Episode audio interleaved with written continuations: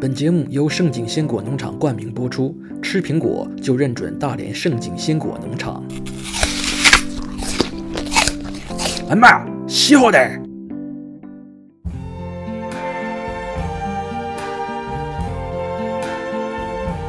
！I see trees of green.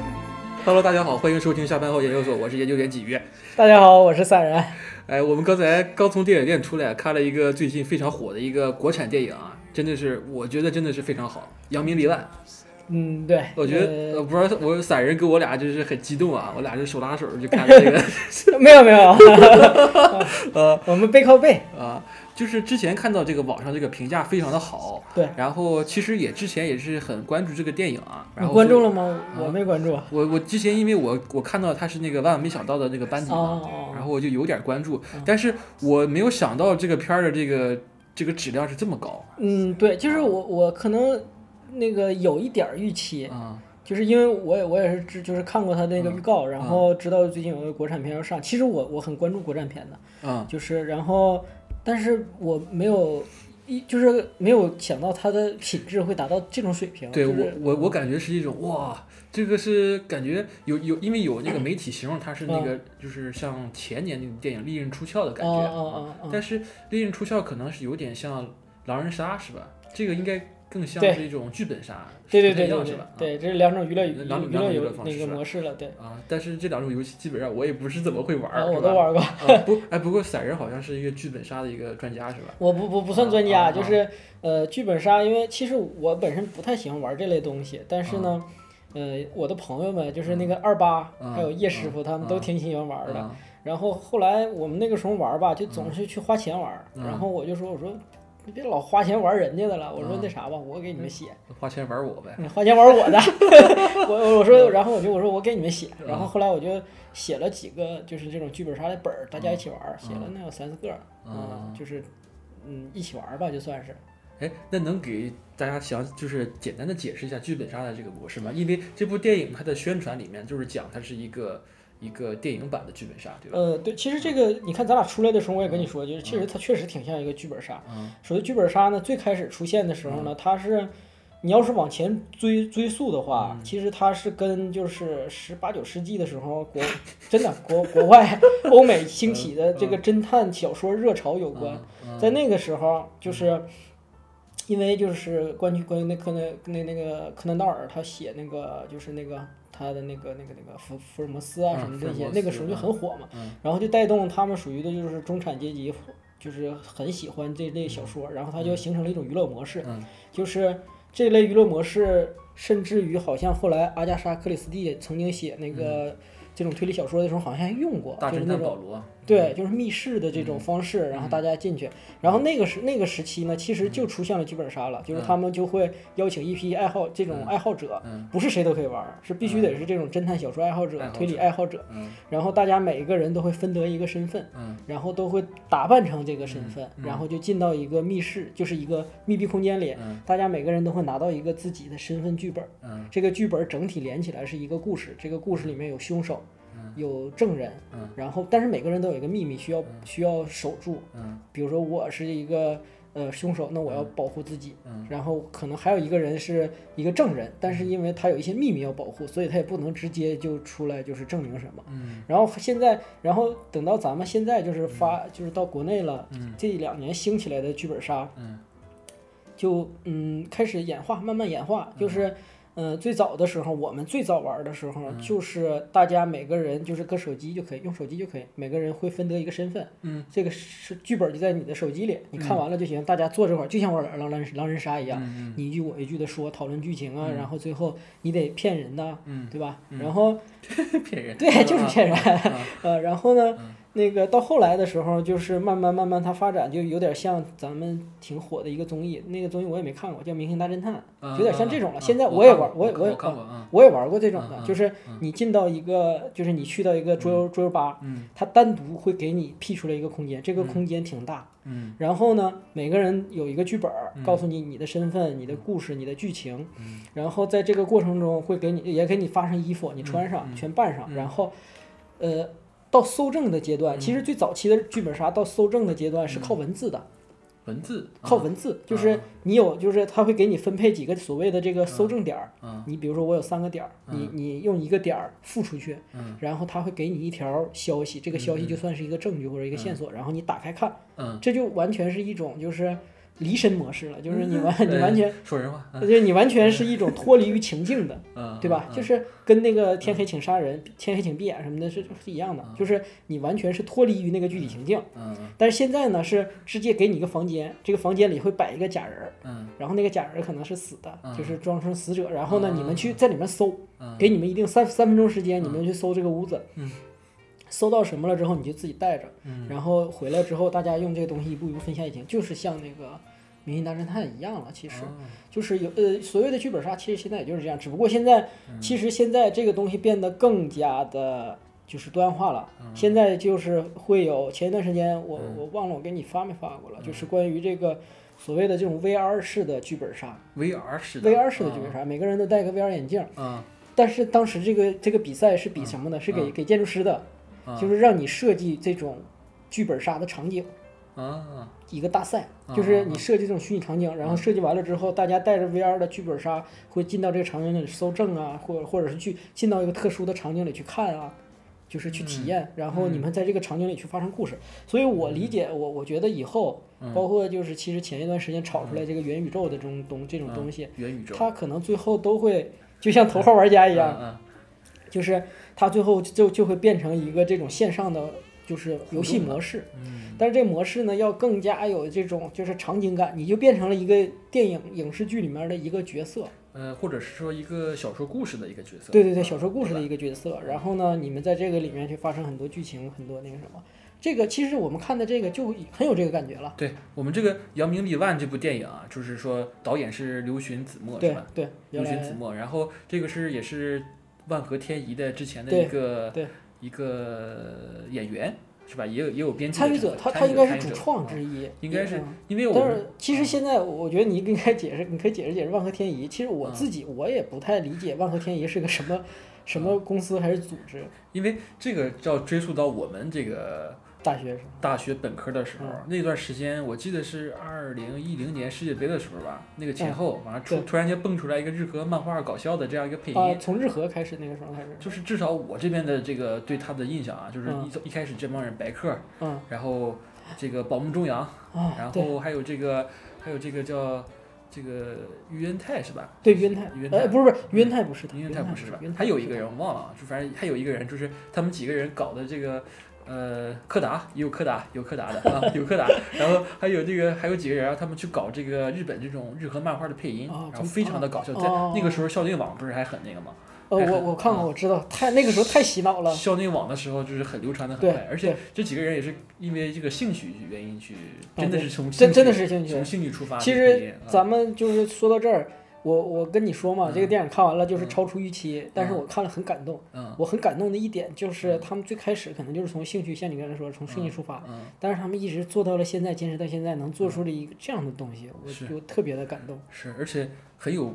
就是我觉得他给我的最大的一个感触是他很有辨识度，就是啊，说那个时候就开始了。就是因为他那个时候只是配音嘛，嗯因为他的日和漫画是日本那边传过来的，对，然后但是他后面有了很多的，包括是这个万万没想到，十万个冷笑话，啊，然后老板那个老板呃，报告老板，报告老板对，然后还有一个几个有几有还拍了几个探案的那种古哦装探案的那个，我忘了什么名字。哦那我就没看了。然后那个就觉得是一路伴随着我们这代人成长起来的一种呃一种陪伴感，然后而且对很有这种标识度的这样一种创作团队。呃，对，再有一个可能就是互联网草根刚刚崛起的时代，那个时候是。对，我觉得他们应该算是那一个阶段，因为那个时候不是还有芙蓉姐姐吗？那个呃，芙芙蓉姐姐比他们再早一些对，。芙蓉姐姐是初代网红嘛，对他们其实他们也是趁着这种，我感觉那个时候还没有流量这种概念，对没有但是他们就已经开始造成了这种娱乐这种形式啊，对，有这种效应了。对，我觉得这个是非常可贵的一点，就是说他我们作为一个互联网这种戏剧的这种目击者，然后我们今天就看了这部电影，感觉我对找到了以前那种感觉啊，嗯，对，但是啊呃，就是确实他嗯它真的进化了。呃，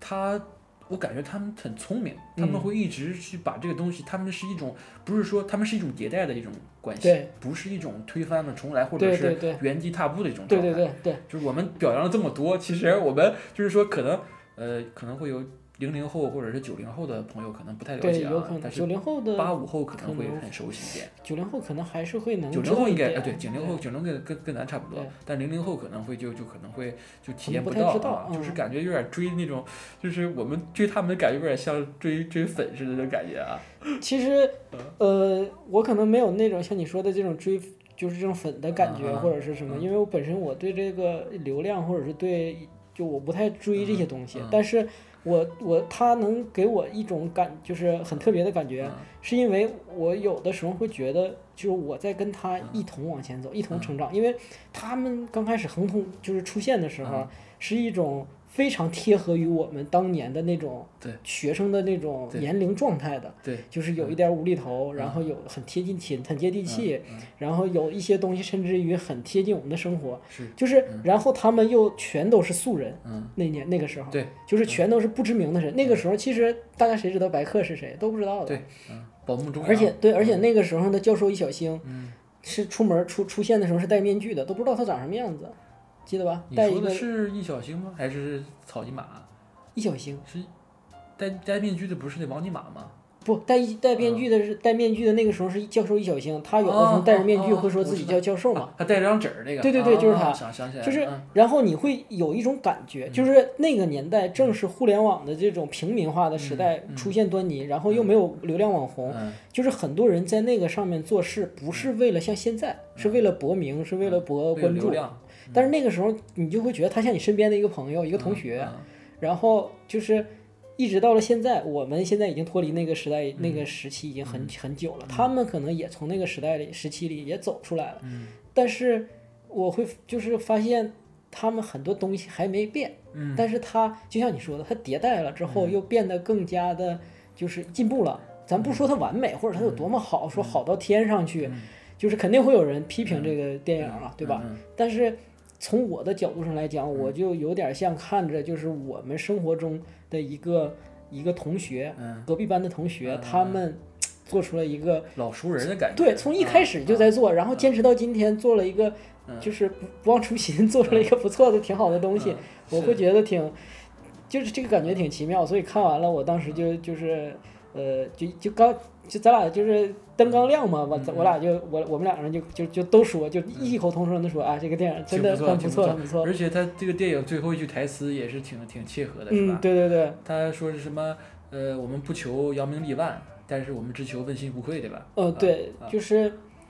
对，就是，所以当时我我俩就就是就说说嗯的这个最后，他最后一句最后的台词的四个字就是说问心无愧，嗯这个名字就叫扬名立万，就是说可能真的就是你从扬名立万到问心无愧吧，嗯是吧？以以扬名立万开始，嗯，以问心无愧结束，是。我觉得很，我我我觉得他可能是这个万合天宜的这个这一波人的一种内心的总结。对对，而且就是你要是从咱们，嗯，就是如果真的想，就是比如说我我比较怀念我们学生时代的什么事儿，可能我最怀念的是我们那个时候就是同学之间的这种感情和关系，对，就是嗯。可能更希望就是大家，嗯、的这种那个时期形成的那种感情可以不变，嗯然后。嗯，但是你生活必须往前，大家肯定还是要就是各走各的道路，就是这个是难以避免的。嗯但是当我们看这个就是这个这个这个电影的时嗯候，就是它最后它里面的主创，包括最后出现的那个那个彩蛋，嗯就是他所有的这些人还在一起做这件事情，然后整个的主创其实还是还是他们原来的有几个人还在。我觉得就是那个咱们他应该后来叫万和天宜，但是嗯其实也是算一开始那个他们那几个搞搞笑视频，对对搞怪那几个人我觉得这些 DNA 还是在的。对对，就是啊那几个人还在，就是这一点也让我觉得很难得。我觉得真的是很难得，尤其是在这种商业性很强的这种中国电影市场，对对对啊，它能够保持这种，反正我觉得也是大部分观众会接受这种东西，也是因为市场的一种需求。对，就是我们并不是说这个电影从这个，就像我们前两期讲的，说从文艺的角度，啊，它就多么的就是达到了多么高的水准。嗯。我们只是讲，就是说，第一，我们倾注了自己的一些感情；第二，就是它这个东西拍的，嗯，是一个商业化的东西，但是它拍的非常的，整整完整，然嗯后又非常的对很工整，然后很多小细节非常用心，嗯。然后又灌注了一些他们一直以来有的一些嗯，格调。对，我觉 得这东西就是一个非常诚意满满的一个能够对对观众能够问心无愧的一个作品。对对对，吧所以就是他最后这句话，我我也承我也认可。我俩都是对 他这个，大家如果是去看了这个电影之后，可能最后一句话确实是非常的 对有玄妙。啊呃，对，而且他是很轻松的那种形式说出来的，嗯还很很有意思的是，嗯是那个邓家佳说的，是那嗯个女女的，就是那个女演员，嗯就邓家佳说出来的，她并不是万和天宜原来的这个团队的，人啊嗯，嗯，但是而呃，那我们再绕过这个电影的剧情本身来讲啊，就是我们之前刚才提到了这个剧本杀这样一个概念。对，其实你包括像呃很多烧脑的电影，这个很多涉嫌于这种嫌疑人这个，哎，那有声音，那杂音能听到，那个就是很多嫌很多这种烧脑的电影，它有嗯很多的反转。对对吧？对他会观众有一有的时候会很痛苦，因为他有的时候会溜号，啊或者是说他这种悬疑感一直是一种恐怖的、紧张的这种呃，对，呃，这种逼迫观众去，推着你推着观众往前走，或者是说他有的时候在里边自这里边还有一个很暗讽的嘛，他会让观众去误导观众吧，对吧？是不是里边说了一句话，误导观众去什么那个对吧？对吧？有让观众去去往反方向去想，而且他有的时候就像一个梗一样说出来了对对啊，然后让人看着很累。但是整部这个它是万和天宜这种喜剧的基因，导致它这种剧本杀，它在这个有的时候就在刚刚要推到一个非常非常恐怖的一个点的时候，或者是一个非常严肃的一个抒情的传统点的时候，对我们的它会像它会像脱口秀一样把这个 punch line 一下给抖出来，然后变得很轻松，对尤尤其啊是我们的啊。那个阿达，是吧？那个柯达，嗯。就是我感觉他们在尝试用一种喜剧的方式去把一种呃悬疑推理，嗯。然后包括一种呃这种恐怖嗯，或者，是说心理惊悚，凶杀、心理惊悚、悬疑结合在一起，用一种喜剧的方式。这个我们现在可以慢慢的进入这个故事就是说，因为现在有点有一个剧透剧 透线在这儿、啊，对对对，就是说如果您没看过，因为毕竟它是一个靠悬疑去博得眼球的这样一个电影，就是跟我们上一期讲的这种文艺的这种氛围感不一样的太一样。剧本杀嘛，你要先知啊道大家都知道那个犯人是谁就对你没法剧本杀但是他。其实也真的是告诉你啊对是谁的啊，对对对对也无所谓，它对也是推导推导过程推导过程。而且我觉得就是说有些东西我们是用语言无法。描述的，嗯就是说你需要，就算我们讲了你可以破梗了，去看但是你看这里面，包括尤其尤其这个很多细节就是知名演员柯达，柯达这个表演，我操，简直是，我觉得这是这部电影里面最那个最点睛之笔。我感觉后来我们又查了，他是这个电影的编剧，我感觉这个人给自己加了好多戏。就是最狠的是，就所谓的这个柯达，他叫他叫什么了？他就叫柯达啊哈。柯达，他他在这个里面，叫小达，对，他在里面也叫阿达。啊，然后呢，他的这个表演的这个形式，后来我嗯。我我跟那个鲫鱼，我们两个人出来之后就就聊他的这种表演方式，嗯。会挺挺逗。就是说，你看着他演的很假，呃但是在那个氛围里面他又不假，就你不知道他的这个假是他真演出来的，还是他就是演技，他就是就是这样。就是就是说，有的演员可能是这种表演很生硬，但是他表演出来就是我就想笑，是吧？对，就是他又假，但是在那个氛围里，你分不出他是真的还是假的。然后呢，就很自然的，他很认真的做的一些东西，做的一些举动和一些事儿，就会让你笑得很开心。行，那我们就嗯进入这个剧情啊。整个的这部电影发生在这个一个剧本，对，呃刚才就说说他为什么上就是适合解决这个，像你刚才说的这个故事，就说解构嗯。解构这个整个的这个剧作。嗯。其实像你刚才说的，说它可以把一些原来我们说不破的东西，在剧创作过程中嗯。不点破、不说破的东西，是一种就是呃方法性的或者是一种工具性的一些处理方式，它给你。直白的说出来，嗯，其实这就是一种就是后现代的这种解构方法。所谓解构是拆解开嘛，对吧？嗯。嗯拆解开呢，就是说像他呢，就是说会不仅拆开，他还给你抖露出来，告诉你 说我这儿是为了欺骗误导观众，嗯。我这儿是为了那个就是吊住观众然后我这儿加点感情戏是为了抓住感情，抓住观众的感情，怎么怎么样的，就是呃，其实这个对对，我们这里面就是还有还有一点要提到啊，其实这个整个电影的背景是发生在旧上海，对，然后就是那个应该是在日伪之前那段时间，不不不，是是日伪之后因为他之前他中间有一段说的是那个说是不是日日本人回来报复对，对，是本人日本人回来报复，日伪之后，然后他这个里面就是刚才散人讲的这个，为什么出现这种解构的方式呢对？他也有一个很聪明的一种方式对，他是说他首先是一个密室，嗯对吧？它是一个别墅，是一个凶杀的一个现场，对他们把这个把所有的人聚集在这样一个场地，然后呢对，他们要做什么呢？呃，这所有的人他是一个电影的从业者，对有编剧、有导演、有演员、有有非常有名的女演员，还有武打。我们这个柯达先生就是一个武打 演员 武打演员，然后就动作片和爱情片、爱情动作片然后然后然后他们这个有一种戏中戏的感觉，他们要去在这一个呃，在这样一个密闭的密室里头去聊一个剧本，对那等于是告诉我们了，它是一个剧本杀的一个游戏，对吧？对对，其实这个呢，就是整个的背景，就是说是一个投资人，嗯，电影投资人嗯，对吧？陆子野，路子路子野，陆子野 啊，路子很野的一个啊路子野嗯就是嗯。投电影投资人，他把就是刚才说的这几类人的身份，嗯。就这些身份的人，照到他的一个场地里，嗯。说我们要开一个剧本会，嗯。要要有一个素材拍成电影，然后大家一起讨论剧本。啊，然后他是想把一个真实的案件，呃，他们那个他们那个那个虚构的那个那个案件，然后真正的拍成这样一部电影，然后大家就在那猜这个案件是什么案件，然后然后没想到竟然是一个当年的三老案，对，对吧所谓的？所谓的三老案当年所谓的对，三老案，当年当年所谓的，因为那个时候的上海，它还是有一点那种呃被被这种各方势力非常混乱的一个，就是一个那个就是感觉它实际上不像是呃就是一个因为有西方的势力在里面，嗯，因为他的这个背景什么的，对嗯他的这个背景呢，属于就是南京国民政府时期啊啊，就是他那时候就是这么乱嘛。嗯啊，然后，然后他们就是在这样一种用戏剧讨论的方式，把这个这个呃，等于是把用用讨论拍戏的方式，把这个案件的始末，等于是把这个案件给重新的梳理一下，梳理一下，然后竟然没想到找到了真真实的答案，对吧？呃，对啊，而且最搞笑的是，这个陆子野，这个他算是一个末路的一个投资家吧，对是吧？对，那个然后范儿拿的挺正的，挺拿范儿挺足的。然后，然后就是他去那个把所有的人都笼络进来了，然后没想到其实他把这个真实的现场这个这个犯人凶手，然后也也叫到了这个。对，所谓的顾问嘛，他说他跟他他请了两个顾问，对然后没想到那个当那个李正辉是吧？呃，呃李子辉，反正那个尹正，呃，尹正，尹正那个那个这个编剧啊，然后李家辉对，李家辉对，对对。我记得李家辉，他的演员叫李家辉，呃，这个演员叫尹正，他演的李家辉这样一个编剧，然后他去捡笔的时候，发现这个底下这个人戴着脚铐，对。然后说操，这两个专家是有来头的，是吧？对？然后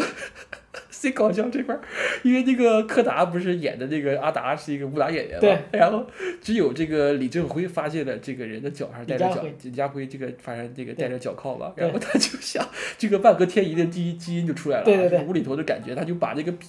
扔到那个呃呃是把那个烟灰缸想扔到地上，让这个柯达去去捡。捡烟灰缸，然后对。从而发现这个人的脚脚上带着脚镣，对。结果柯达这个时候柯达就表现出来他这个武行的身份是真的，他真会点功夫。就是因为咱一开始就觉得他吹牛逼是吧？他说他是什么放弃了在好莱坞当那个武打演员的这样一个前途，回来那个给他开这个开这个武打培到培训班儿，对对对，然后然后柯达就用脚把这个烟灰缸给接住了然后贼搞笑那个姿势，然后然后然后尹正那个李李家辉还把那个橘子想一一大盘儿橘子，贼大一盘儿橘子。啊想卸到地上，结果咔一下，柯达把所有的橘子接住了。对，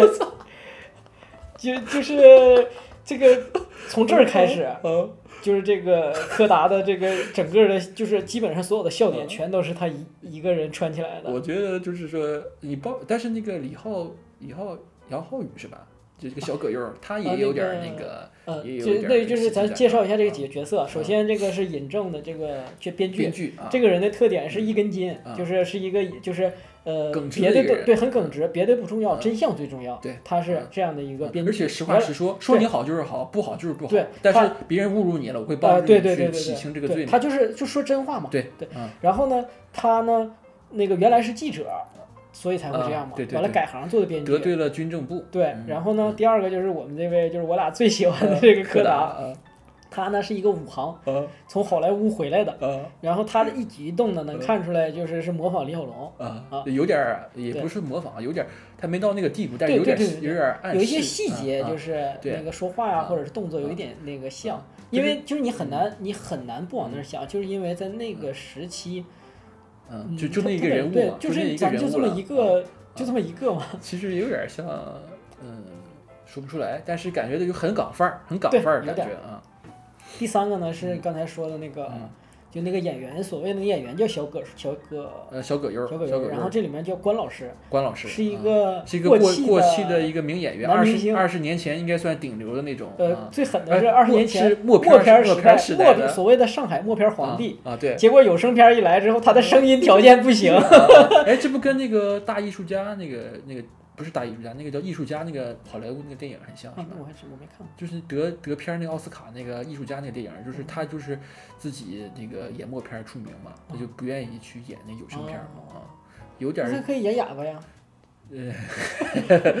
啊爸爸爸，啊，那也得有声啊。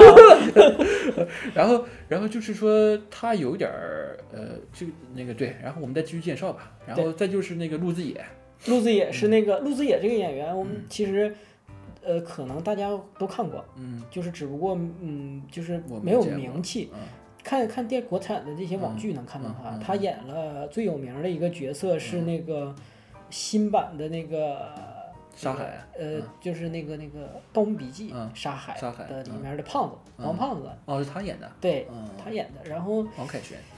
北京范儿，他在这个里面他也是北京范儿。对他也是北京范儿，对对对嗯，嗯，演陆子野，他是一个就属于那种呃嗯那个时期的属于那个文艺，就是电影的投资人，呃，他算是一个大亨吧，之呃前没有点对，嗯有点儿涉黑，嗯嗯，那个年代 吧。不是说是流氓里面的文艺青年，对啊文艺青年里面的流氓吧？就是在青帮面前，嗯他是装成文艺的嗯文艺青年；在那个这帮演员和导演面前，他又装成黑帮分子。流氓，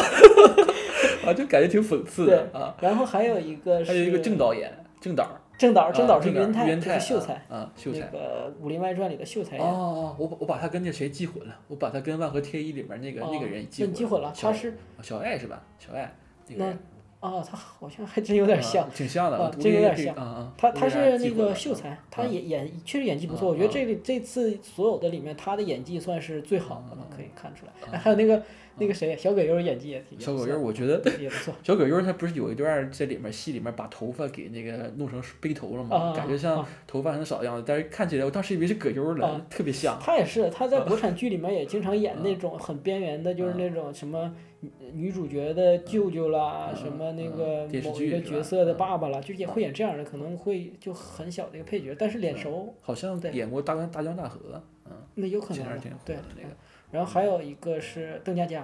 嗯嗯嗯，邓家佳女你演员是吧？你你你可能不熟悉。我不熟悉。邓家嗯。佳呢是应该是九零后的朋友们的同同就是那个记忆，是那个她是《爱情公寓》里的，嗯，所以当时《爱情公寓》里面有一个角色叫小姨妈，都管她叫嗯。小姨妈，叫什么我我也忘了。嗯，小姨妈，啊，都管她叫小姨啊妈。啊 然后呢，邓家佳呢，她后期爱爱情公寓之后，她就没有特别出彩的，但是她之前演过一个《无证之罪》，演的还不错，啊！无证之罪是他演的，就是那个李丰田的那个哦，我知道是他演的，秦昊，嗯那个对，他在那那个里面演那个女的那个角色，嗯，嗯一个重要的女女女女也算女主角之一，是邓家佳。啊，他演的是一个在这个在这个电影里面演的是一个过气的女明星吧？对过气女嗯明星过气女明星。然后我觉得还有谁？嗯，还有那个谁，那个张本煜，啊，张本煜演的这个是杀手是吧？对，嗯张本煜演姓齐的，他张本煜对张本煜，大家其实你你说名字，大家可能都不知道，嗯嗯，他是那个老板老板，嗯。因为就是那个老板里面那个演老板的那嗯个，演老板，对。呃而且还有那个《万万没想到》里面演的那些大反派也是他对对对，演的啊总演这种或者是高手，对对那种对对就是世外高人那种而且感觉。他那个韩寒的那个是韩寒吗？对，韩寒那个那个那个。还有那个谁，那个韩寒尹正韩嗯。韩寒的导演嗯尹正有，还有那个主演是沈腾，沈腾那个赛赛车那个那个就那个叫《飞驰人生，飞驰人生》啊嗯，他里面演那个修车的那个对，啊一身块儿。啊啊啊一身连人一身肌肉，在这里面也很那个。在这里面，因为他就演这个很牛军军逼的杀手，人军人背景嘛，对，一他个杀手，也不算是杀手吧，应该是个军人背景对对就是护花使者，对对对，对吧？护花使者。然后就是这个他保护的这个花是吧？叫夜莺是吧？夜莺夜莺吧那，个鸟，啊啊，小姑娘嘛，长得蛮好看的，挺挺挺挺好的。你喜欢这一挂？啊？你喜欢这一卦？这个剪掉，啊然后 不不，呃别剪掉，嗯这就是嗯就是嗯你的审美喜好呗。也不算是，我就就是觉得，我觉得是这样的，就是导演的选角在这个程度上，他在这个点上抓住我了，就是说一个、嗯一个非常，呃，像，呃就是非常好，就是一个纯纯洁的一个啊对其实花朵吧，被这帮那个人给毁坏了。其其实其实他，我觉得他就是一个这样的角色不是，就是就这样一个角色，然后夜莺嘛这样一个形象，然后通过导演这样一个剧情的一个铺垫，然后把这样一个女孩儿通过这种资本给她残给她毁掉了，她对打到了我这个这个打到你了我的前列心腺，打到了我的心头嘛，让我觉得就是很可惜嘛，让我产生了一些情感的波动，对吧？打到了你心头上的前列腺。然后，然后就是说，这我就把大家把这样一个一波儿，呃，所以算是上海滩混的不是说非常就是对不是呃很混过很有有过有过光辉的人，或者是说没落过气的，就是过气的人。一些过气没落的。嗯拢在一起玩了一次那个剧本杀，对对啊，然后特别搞笑的一些很多，因为我们在这里面讲述剧情的话，可能对，因为没有剧剧透了，真的就呃可能看剧的，我我甚至就是嗯建议大家在看这剧之前都不要看它的预告片。我觉得无所谓，我觉得他这个预告片有些有些误导性很强啊啊是因为它里边儿，因为他们之间，他们在这里面会有几次用口头去编一些电影嘛，啊对对对然后它里面就会有一些小的预告片，他们自己要幻想出来对对，幻。想出来的。然后他们就把预告片剪成了预告片，对然后就预告片儿用的预告片，对然后就特搞笑。那里边他们他们那个其实这个案件其实它最后是一个很大的一个呃不同的一个结果，有一样嗯一个结局，然后他们就通过幻想自己因为啊，对，因为是这样的，就是他们在前期就是为了，呃，为了创作剧本，嗯。以创作剧本为目的，呃以市场那以迎合市场为目的两创作了两伙儿对对两伙人，就是导演那伙儿，就啊于恩泰演的这个导演呢，是以市场为出出出发，就说呃我根据这样一个嗯，他就没没有必要说追究这个案子背后怎么样，他就说我拿这个当成一个噱头，对我就编一个就是那种奇情片儿，卖钱的 对爱情动作片对那种啊对，就是其实他这块儿就是后来他不就叫这个电影叫《魔熊》嘛啊，他整体的那个那个感觉非常像邵氏当年的，就是其实有一类啊就叫奇情片，奇怪的奇，啊情感的情，情所谓的奇情就是里面堆砌了，就像他这种就是一个一个不知道突然从哪冒出来一个就像狼人一样的人，然后很牛逼，然后就像魔一样，就魔熊一样，然后去打人杀人，最后还要跟女演员发生一些就是情香艳的那种场景，嗯。就是所以当年其实有一些这种奇情片。对，然后。就是，所以那个正导他是以市场为导向嘛，他对就说有动作，呃有情感，呃然后还有什么有有有爱情，嗯然后还有那个那个什么多抓人呢，呃 然后对对他就要拍成一个这样的电影。他拍的每部电影都很卖钱，对。然后他最后有一句话概括了自己，就是说你让一个一个默默无闻的这样一个中国啊，本来能成为中国最好的场记的一个人，变成了一个资质平庸的名导。对。但是这儿其实他影射的，其实也不算影射，这儿呢其实是我我觉得他可能很多的是说表达了一些拍这个电影的编剧或者是导导演的无奈。嗯，其实不只是无奈，而是呃，这个如果说是就是想深度了解这方面的内容啊，嗯嗯。就是其实我觉得于恩泰这个角色他很立体的，嗯。就是他他想做好东西，嗯。他也知道那个自己做的东西不好，然后呢，他虽然以市场为导向，然后他呢也是一个好人，对吧？嗯刚开始觉得好像唯利是图的一个挺那，但是他也是一个很好的人，他这个复杂性，他是这里面人物最复杂的之一了。然后呢，但是就是如果大家要看过，就是王晶的，就是呃近两年的参加过的一个访谈，嗯。一个很长的一个访谈，就是当年当年王晶嗯。就像他说的一样。嗯。王晶就是拍的所有片儿，大部分片儿，别说所有吧，所大部分片儿全是烂片但是当年王晶几乎养活了香港的，就是大部分的文艺片导演。嗯就是当年是这样的，就是比如说，就是一些想拍文艺片的导演，嗯，我忘了叫啥了。嗯那个那个有一个导演，他拍过一个电影叫《投奔怒海》，他就是一个很文艺片的一个导演，嗯很文艺的。也挺有才华，然后他们就都缺钱，嗯这就是为什么王晶大家总会说就是王晶拍的一些烂片儿，什么赌神呐、不是赌神，就是那个就是后来他拍的那个叫赌澳门澳门风云，啊，就是很烂嘛。嗯但是你没发现王晶的电影里都有很多香港的黄金的这些演员来演吗？就是因为当年黄晶真的是靠拍烂片儿养活了一大批文艺片儿导演，嗯然后他就是不是没有拍好片好电影的能力的，王晶拍过一些很好的电影，嗯。但是呢，他就说他说，对于我来说，电影不是一个多么崇高的东西，它对我来说，它只是一个饭碗，我要靠这个东西去养活别人。嗯。然后，但是他呢，本身因为王王晶，其实大家不知道，王晶家世非常好，嗯。他爸是一个社会名流，是那种好像就是在文学文艺界非常厉害的，嗯。是文学界的那种的。然后王晶其实在就是他本身的这个素养文艺，对他的素养非常强，嗯。他并不是一个只知道就是屎尿屁和很 low 的很低级的人，不是的，他很厉害。但是呢，他本身没有说像别人把把电影当成一种很高崇高和武那种就是艺术类的那种东西，或者一种信仰性的东西，他只是觉得这个是一个职业。嗯我拍这个东西，投资人能挣钱，然后演员能吃上饭，然后他获得益，他自己也并没有说的，就是说全都自己用了，而是他真的把这些钱投给了一些文艺片导演，嗯。这就是，然后所有的演员都会买他的号，嗯。在他在的时候，他拍的一些电电影能卖钱，那导演那演员本身也受益。同时有一些演员，他有一些这种文艺追求，他有一些演戏的这种追求，他他又可以去就是去那些文艺片的导演那儿去演这些东西，然后这些钱哪来的？就是王晶拍烂片养的。所以当年就是，所以就是王晶好像就说在香港文艺圈里面，就是非常的有地位，嗯对，非常有地位。嗯大家不要以为王晶真的是他电影里表现出来的那种就是贪财好色一个一个傻傻的胖子，不是的，王晶王晶很厉害的，而且是一个很通透的人，嗯，通透。呃很通透、很透明性的。呃，啊，我觉得这个，我觉得这个电影确实，所以于恩泰可能就是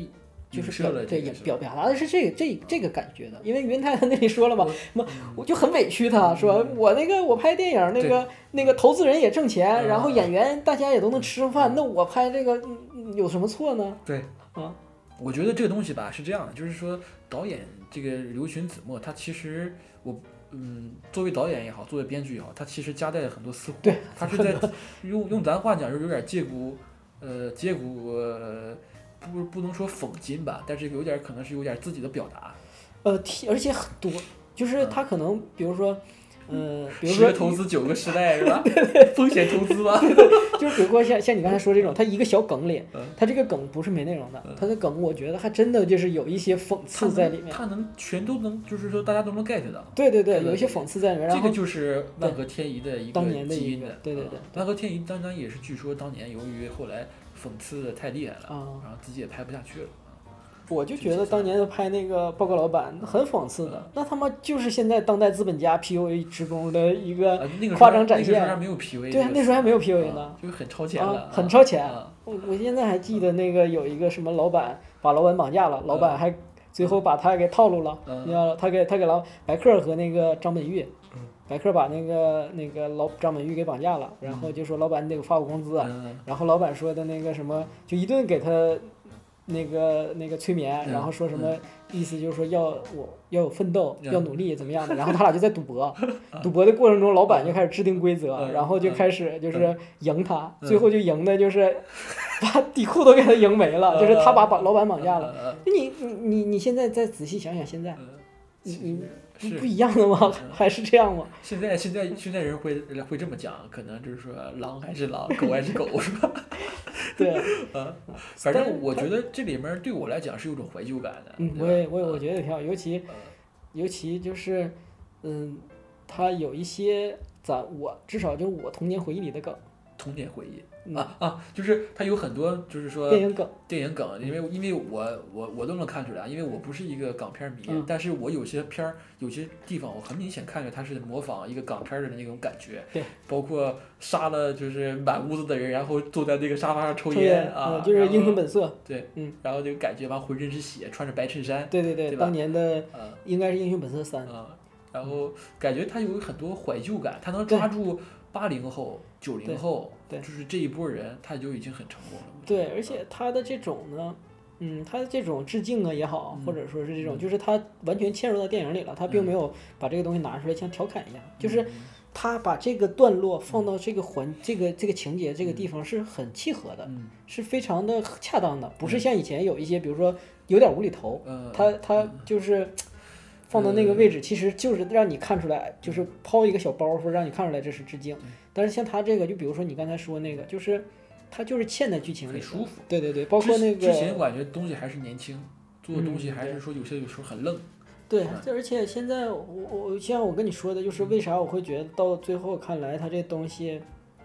我会觉得他们进化了，像你说他们迭代了，就是之前教授与小星他们不也都拍过电影嘛，拍过所谓的大电影啊什么的，嗯就是那个时候对那个时候大家对他们的批评是什么呢？就是是一堆是一堆万合天宜的那种段子堆砌起来的，是用嗯小品堆砌起来的一个一个就是呃就是有堆砌感，嗯是是有割裂感摆。脱不了网剧这种感对。一个一个小段子，说完这个段子说那个段子，播完那个段子播这个段子，连成了嗯串成了一个故事。但是这个呢，扬名立万给我的感觉呢，它更完整，嗯就是它是一个完整的故事，里面所有的这些包袱、这些段子，它没有破坏整体的完整性嗯。它至少，所以说从导演的这个创作的这个角度，嗯。我觉得至少这个编剧整个这个过程，我我是觉得还还就进步非常非常大，非常好。嗯。我们夸了这么多嗯啊，但是我们现在开始简单的讲一下剧情吧，那、行，或者是说，就是说，其实它就是，嗯，大家在一起讨论这样一个剧情已经发生过的这样一个三老案啊，三老案，对对三老案。然后，但是呢，大家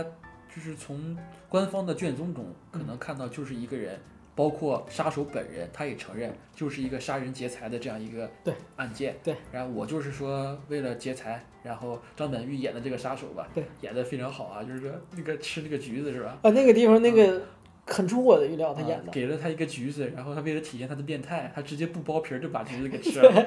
直接连橘橘子带皮吃了，这这个人 一口咬了，直接给给既既表现出了凶狠，也表现出这人很愣，感觉对是个二二货一样。对啊给那个谁他们下个大跟哎头呀，然后还有那一块儿，就是说他们不有个小箱子里面有凶器嘛，嗯是那个警察对那个带过来，对那个秦秦什么玩意儿，呃，秦霄贤是那个现在的一个流量小生吧啊，德云社然后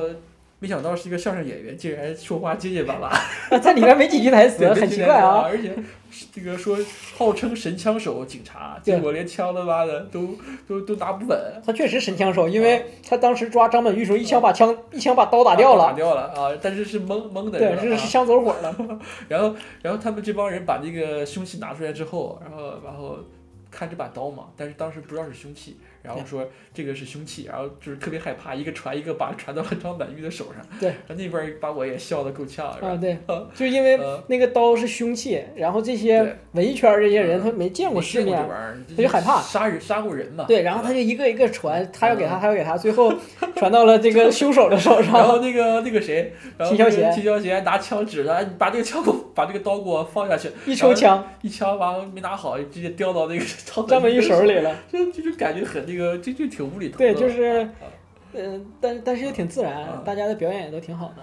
然后整个屋子里的人，然后就那个后来就慢慢的揭开了抽丝剥茧嘛，大家慢慢的把这个东西梳理，然后他其实也有在误导这种观众的这种嫌疑，对吧？大家在想这个东西是不是这个，因为毕竟后来这里面有一个。呃，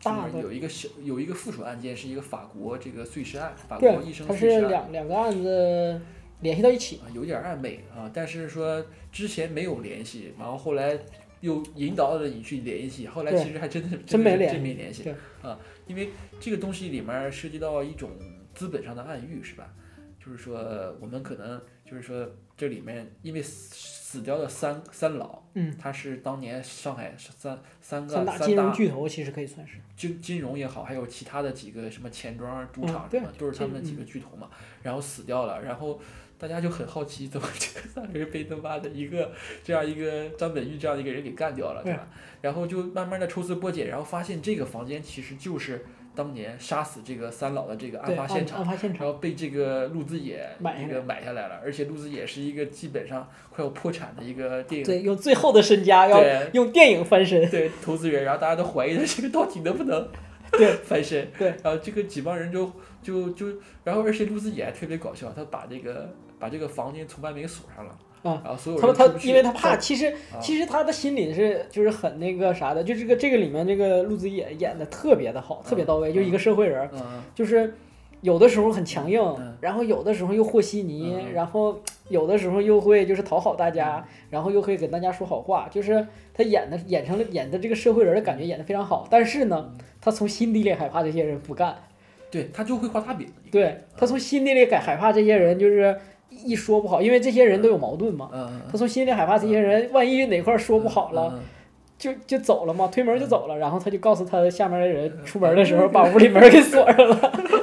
结果这个杀人凶手后来把这个手铐和脚铐全都摘掉对了，，然后变成了一个，呃就是有点像当年的这种密室怪兽片了。就是密室杀人这种感觉了，对啊，就有点走向另外一个，因为最开始是密室杀人案的这种侦破，嗯然后等到这个杀手他。他他他自己那个把锁头打开了，他能活动了。嗯这个时候大家就开始躲他，嗯就变成了一个以前的这种经常有的这种，就像异形那个，就是这种密室的这种逃脱电影逃杀这种，对对，大逃密室逃杀的这种但。是其实感觉这个其实杀手并不是想杀他们，是吧？啊对，然后这个这个东西这里边还有一个感觉就是，这个他们几个人之之间其实存在很大的矛盾。你包括对这些呃过了期的演员和这个导演之间有矛盾，尤其跟那个记者、呃对记者，然后这个尹正演的这个角色，然后他也是大家都影评人嘛，对，但是其实后来慢慢的通过这种关系的发现，其实大家还是有一些爱在里面的，对？对，这个地方我看到那儿，我感觉很好。对，其实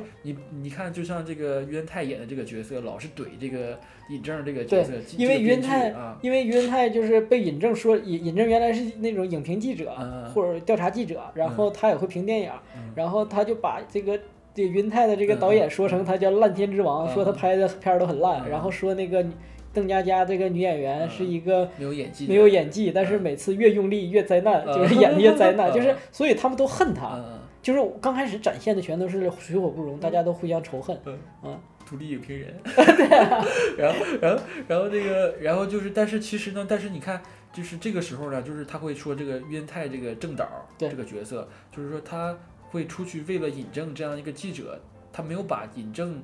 得罪了谁这个原因说出去，就是因为怕尹正没有饭吃，他有一份善心在里面。对，然后包括这个女演员当年被人骂是用这种呃戏里戏外都忙活的这样一种讽刺他，对对说她对对是一个一个不太说他在戏外的生活不太检点不，太检点，但是呢，这个时候这个尹正的这个编剧呢又站出来为他说话，对，但是他都是用不同的笔名，所以大家不知道他。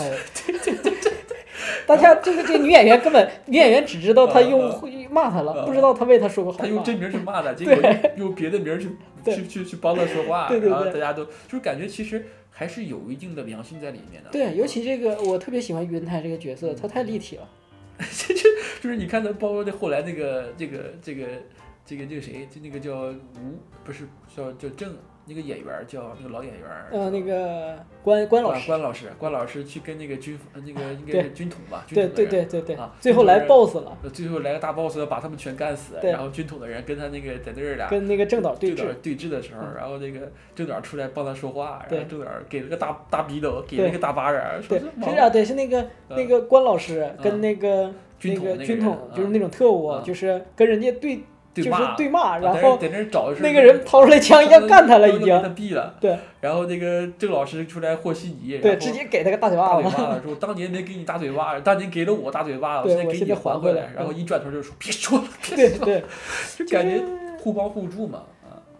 就是我我就是怎么说呢？就是因为现在大家总会说人性人性这个东西。其实我看完这电影，我就会觉得，你看，其实这就是人性嘛。就是你要是看前面嗯，那这里面所有的人都挺差劲的。嗯，但是你你看到最后，你把这个东西看，就是这一个人的不同侧面都看到，你会发现，就是人性就是这样，它它永远是一个复杂的综合体，你不是好和坏的问题。对，就是我们回到这电影上来讲，其实那就是这个电影成对角色的这个塑造是很成功的，那很立体，对吧？对。然后这个我感觉它这个东西，它最大的一个亮点就是说，它在这样一个密室里面，它没有一个呃非常宏大的这样一个场景的这样一个、嗯，对，呃一个场景场场景景，但是他我觉得他很聪明，因为他作为一个新晋的导演，对，他用这样一个小场景去、嗯去抠这种情节，对抠这种角色的这个对立体感，对基本上其是很讨实巧的一个做对法。，就是基本拍人的时候也都是中景吧。其实这东西可以，其实可以理解成一个小小的话剧，其实呃，对对吧？对对对，其实其实它很像《十二怒汉》，你不觉得吗？没看过，《十二怒汉》当年咱们国内也也改编过，叫嗯《十二疯子》吧，还是什么？他没法处理的那个场景，所以就模拟成了另一就是一种就是辩论似的，但是就是这种的，就是戏剧感很强。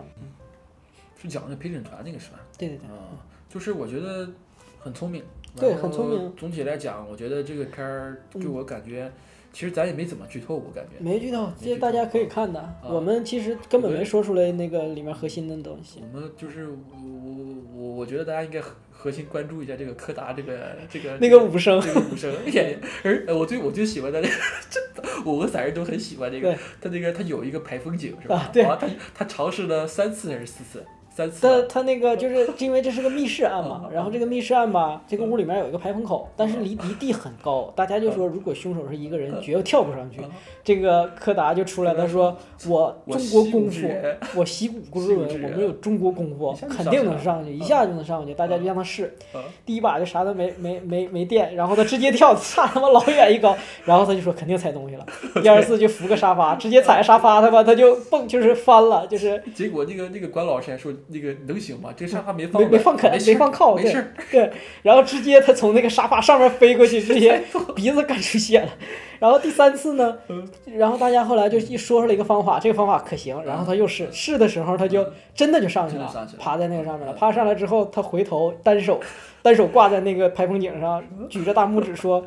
：“This is Chinese 功夫。”贼正宗，贼那什么，学着那个李小龙的姿势，对对对对对对 Chinese 功夫。对，那人很逗。然后他他他是武行，嗯。表现的很勇敢，然后他又贼怕鬼神，贼逗，就是嗯。那个排风口，大家都让他去爬，他不行，他说排风口里有有鬼嘛，然后他一开始的最搞笑的一个梗，一开始我开始我以为他演个挺严肃的东西，哎，推荐一下，仔人正在吃的那个是一个是一款苹果啊，非对，常好，那个 我现在吃的这款苹果呢，非常的甜，非常的然后品质非常好，嗯含西吧，啊？含西吧，啊，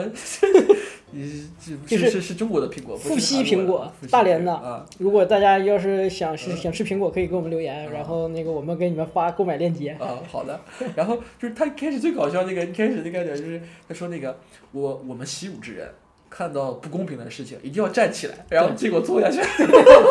就这种细节设计的真的是太 太小小包袱抖对，啊很。很好。然后那个还有那个，就是说他他作为一个习武之人，他情绪很不稳定。对然后他他他冲着门走出去了，跟他说：“你要控制呃，你要控制你的情绪，你要你要做自己的主人。”对对走了。对，然后就觉得这个柯达，这我觉得这个我一可以关注他是编剧嘛，对可以关注我觉得对他来讲，我对他的未来非常有期待。呃，我我觉得以他为主角拍一部喜剧片儿，呃，我觉得他不能当主角，我跟你意见相反。他适合一个像尹就丁这样的一像这个个角色啊，对对，就像这个里面的刚刚这个这个好刚刚戏份啊，这个刚好，不多不少。对啊，你要是他，他是一个，很出彩。就是我觉得他是，我觉得他跟白客搭档，我觉得挺好的。你看白客是那种现在开始走这种这种演技严肃了。影帝这种，对吧？嗯。他最近好像还有一部片儿上是吧？讲一个记者的那个，啊，那就早就参赛的，那之前我记得就以前已前经上了吗？以之前就参过赛，就是有过点映好像，好像好像口口碑不错，啊。嗯，然后他是个这种这种，我觉得将来他可以白客这种很正经的，然后然后配上他这种就是无厘头这种，嗯，而且他这是我以前有一个万没想到里面，他演了一个那个武打的那个那个那个没看过就是那个就是港片儿那种网网片儿那种，然后他港港片他模仿港片儿里面学的那个邵氏的那个姿势，那个抢啊那就是邵氏抢那个酒抢那个酒酒酒杯，然后啊跟像成龙一样武打那个啊感觉，，那邵氏演时期，得贼好，我操！我觉得易小星他们可能也受那个影影响也很多，感觉。肯定，因为易小星跟我们的跟我们的年龄差不多，对，比我们大个三两岁吧，教授啊，他肯定是看港片长大的，我都是呢，你别说他了，嗯，我觉得，我觉得其实呃，我们推荐啊，就是说现在这个阶段，我觉得这部《扬名立万》非常值得去电影院去看一看。对，非常值得。就是呃，我我觉得就是我俩呢，我俩就是夸这个 夸的出花，是因为我俩在感情上面就是像之前说的有有有特别的这种感受。然后，但是即使你是一个对他们这些人完全没有什么呃认知的人，但是你就去看一个完整的。呃，带有一些反转的小包袱的，然后带有一些喜剧元素的，然后再有一些有动作戏，对有恩怨情仇，有感情戏有戏，爱情戏，我觉得最后的这个爱情梗嘛，打击中我了，有点儿，就是我挺喜欢这种军人和这个、呃这个是吧，但是互花这种感觉，呃骑士感，没觉得像骑士一样？对，然后又有一些解谜元素啊嗯什么的，嗯就 就很不错嗯，就是它很值得一看。我觉得可能从它的这个嗯整体感觉来说，不次于当年的《利刃出鞘》。我说实话，当年《利刃出鞘》，呃，我在我心里并没有觉得它，我看的挺累的，说实话。就我没觉得《利刃出鞘》就说好到，呃就是至少没有现在所谓的评分的表达出来那么好。这个这个程度。嗯，但是我是觉得不次于那个，然后又有一些我们能会心一笑的东西。对，嗯，再有有点情怀在里面，我嗯我们中国人自己的情怀，对吧？而且是一种是一点儿没有这种对，而且是是一种很草根的情怀。对，嗯，是我们看着这帮人成长成这样一个对对对对电影咖，对。或者是说从很小很小的很卑微的一个配音演员出身，然后一个学生，一个一个小网红，慢慢的成长成这样一个电视剧的咖，一个网大的网大的咖，然后变成了电影咖，对一这个是上院线的一个真真正正的一个电影的那个。这是我们已经成为他们的粘着受众了，呃对吧？对，就是，嗯，他不好，我们可能可能会过滤；它不好的东西可能会被我们过滤掉。我但是嗯，呃，你说我感觉很多女孩儿呢很喜欢柯达，这个想跟他生猴子吧，柯达，柯达长得也不不丑，帅啊长得挺啊帅的，啊但是又有一种很喜感在里面，对，然后啊又很有一种就是那种老实人的感觉，你没觉得他有点像那个车太贤吗？那个感觉比。车太贤帅，我觉得。哦，就是没那么猥琐，嗯对，然后觉得有一种傻傻的哈哈，反正这个剧让我对柯达这个入坑了，成成粉了。我我啊我会关注他下一部电影啊的，然后这部电影我也我也我除了除了我就跟你说，这部电影我一定会再去看一遍。啊，嗯，不为别的，其实就是就是单纯的作为一个电影去欣赏它，我也觉得我也再愿意看一遍阿达的那些表现。呃，最后其实，呃，觉得这个电影能表达出来，我认为哈，就是一种非常的，就是我看完了很感动的这种的，就是希望大家也能做到这一点，或者说我们希望我们每个人都能像这个电影说的这样，就是说以扬名立万开始，以这个以这个呃，问心无愧结束。对。啊这个散人总结的非常好，这咱俩一起总结，后后边这段我忘了。我觉得希望我们电台也要这样吧。对我我我们也是嘛，我们不也是从我们也希望扬名立万，对嗯吧？但是确实问心有愧，中间三个月没更新啊。嗯我们又回来了，很多朋友关心的问我们是不是因为什么原因不做了，或者是说只做短视频了，或者是怎么样？但是没有，其实单纯是因为生活中大家我们都进就是有一些事情要解决。希希望我们将来也能成为下一个万和天宜，怎么样？呃，千和天宜也行，百合天宜，啊百合不要就